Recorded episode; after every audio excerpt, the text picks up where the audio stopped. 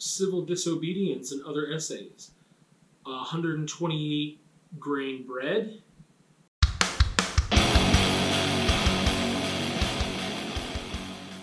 Civil Disobedience and Other Essays, uh, originally published in 1849, uh, written by one Henry David Thoreau. Um, philosophy, politics, uh, history, essays, classic. Um, let's let's get into it. So, um, it's dry, honorable, long in the tooth, and verbose. Those are the things that came to mind at first.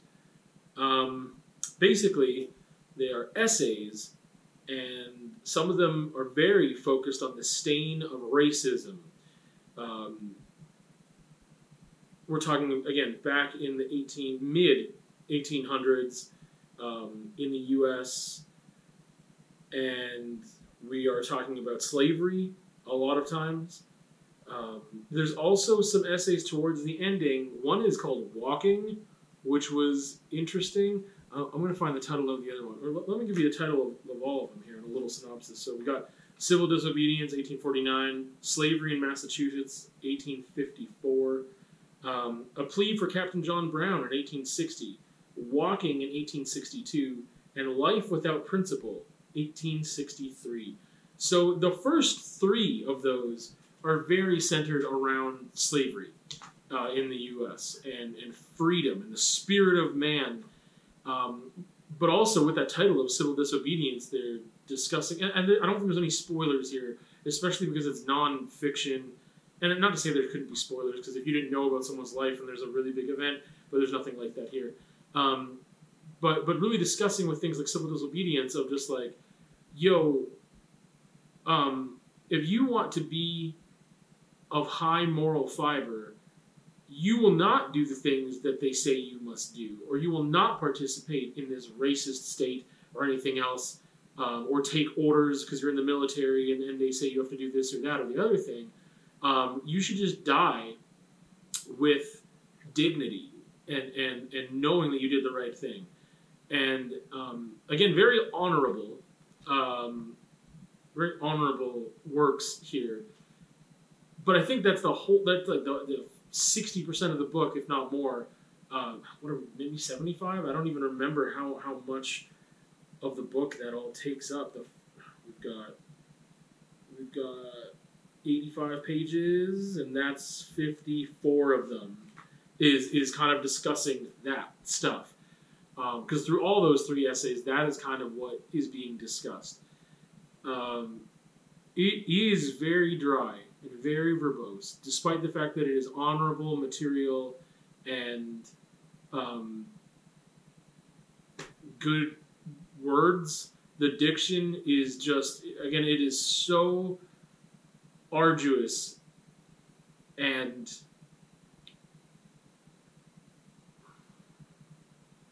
dense to get through these. There's some nuggets in here, uh, but it is just incredibly, incredibly difficult to get through it. Uh, actually, speaking of nuggets, I can't believe that I didn't have this quote ready to go, but I thought I found a pretty, a pretty good one in here. Now I got to find it again.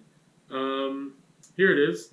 It, I think it's within uh, walking, which I'll talk about here, uh, as well as um, what was the other one called? It was walking and then life without principle. My desire for knowledge is intermittent but my desire to bathe my head in atmospheres unknown to my feet is perennial and constant. The highest that we can attain to is not knowledge, but sympathy with intelligence. I do not know that this higher knowledge amounts to anything more definite than a novel and grand surprise on a sudden revelation of the insufficiency of all that we called knowledge before. It goes on, but um, I like that. I like that quite a lot. It's, the beginning part is, is really most of it. My desire for knowledge is intermittent, but my desire to bathe my head in atmospheres unknown to my feet is perennial and constant. And I like that spirit of exploring. And it's not a, very it's very process based and not about attaining a, a, thing such as knowledge can be of facts or um, gaining an understanding of things. That can come and go, and the desire is there and it's fleeting, but the desire to explore um, being being permanent is fantastic.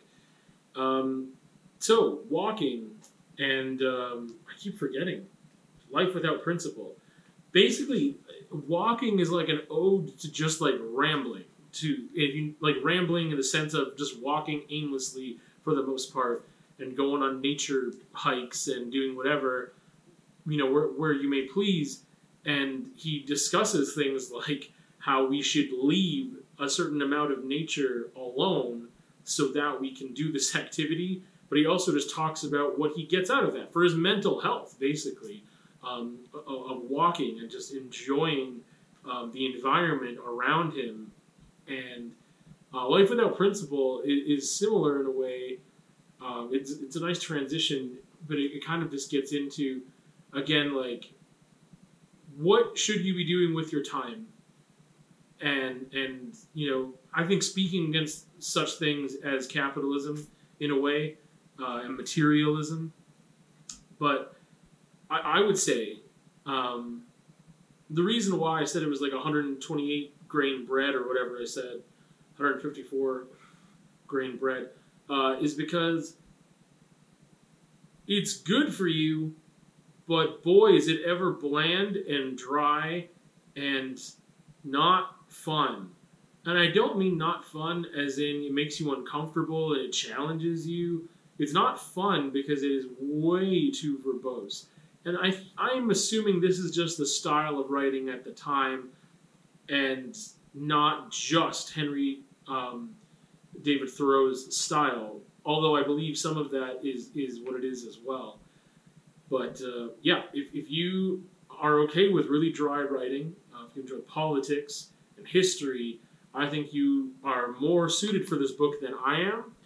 Um, good quality words, basically from a man of the times, um, but he was rebelling. He was rebelling against the times, and, and what a great what a great spirit uh, this this great man had. I, I, don't I shouldn't call him a great man, uh, but I should say what I know from this book is that um, these words are, are fantastic. So.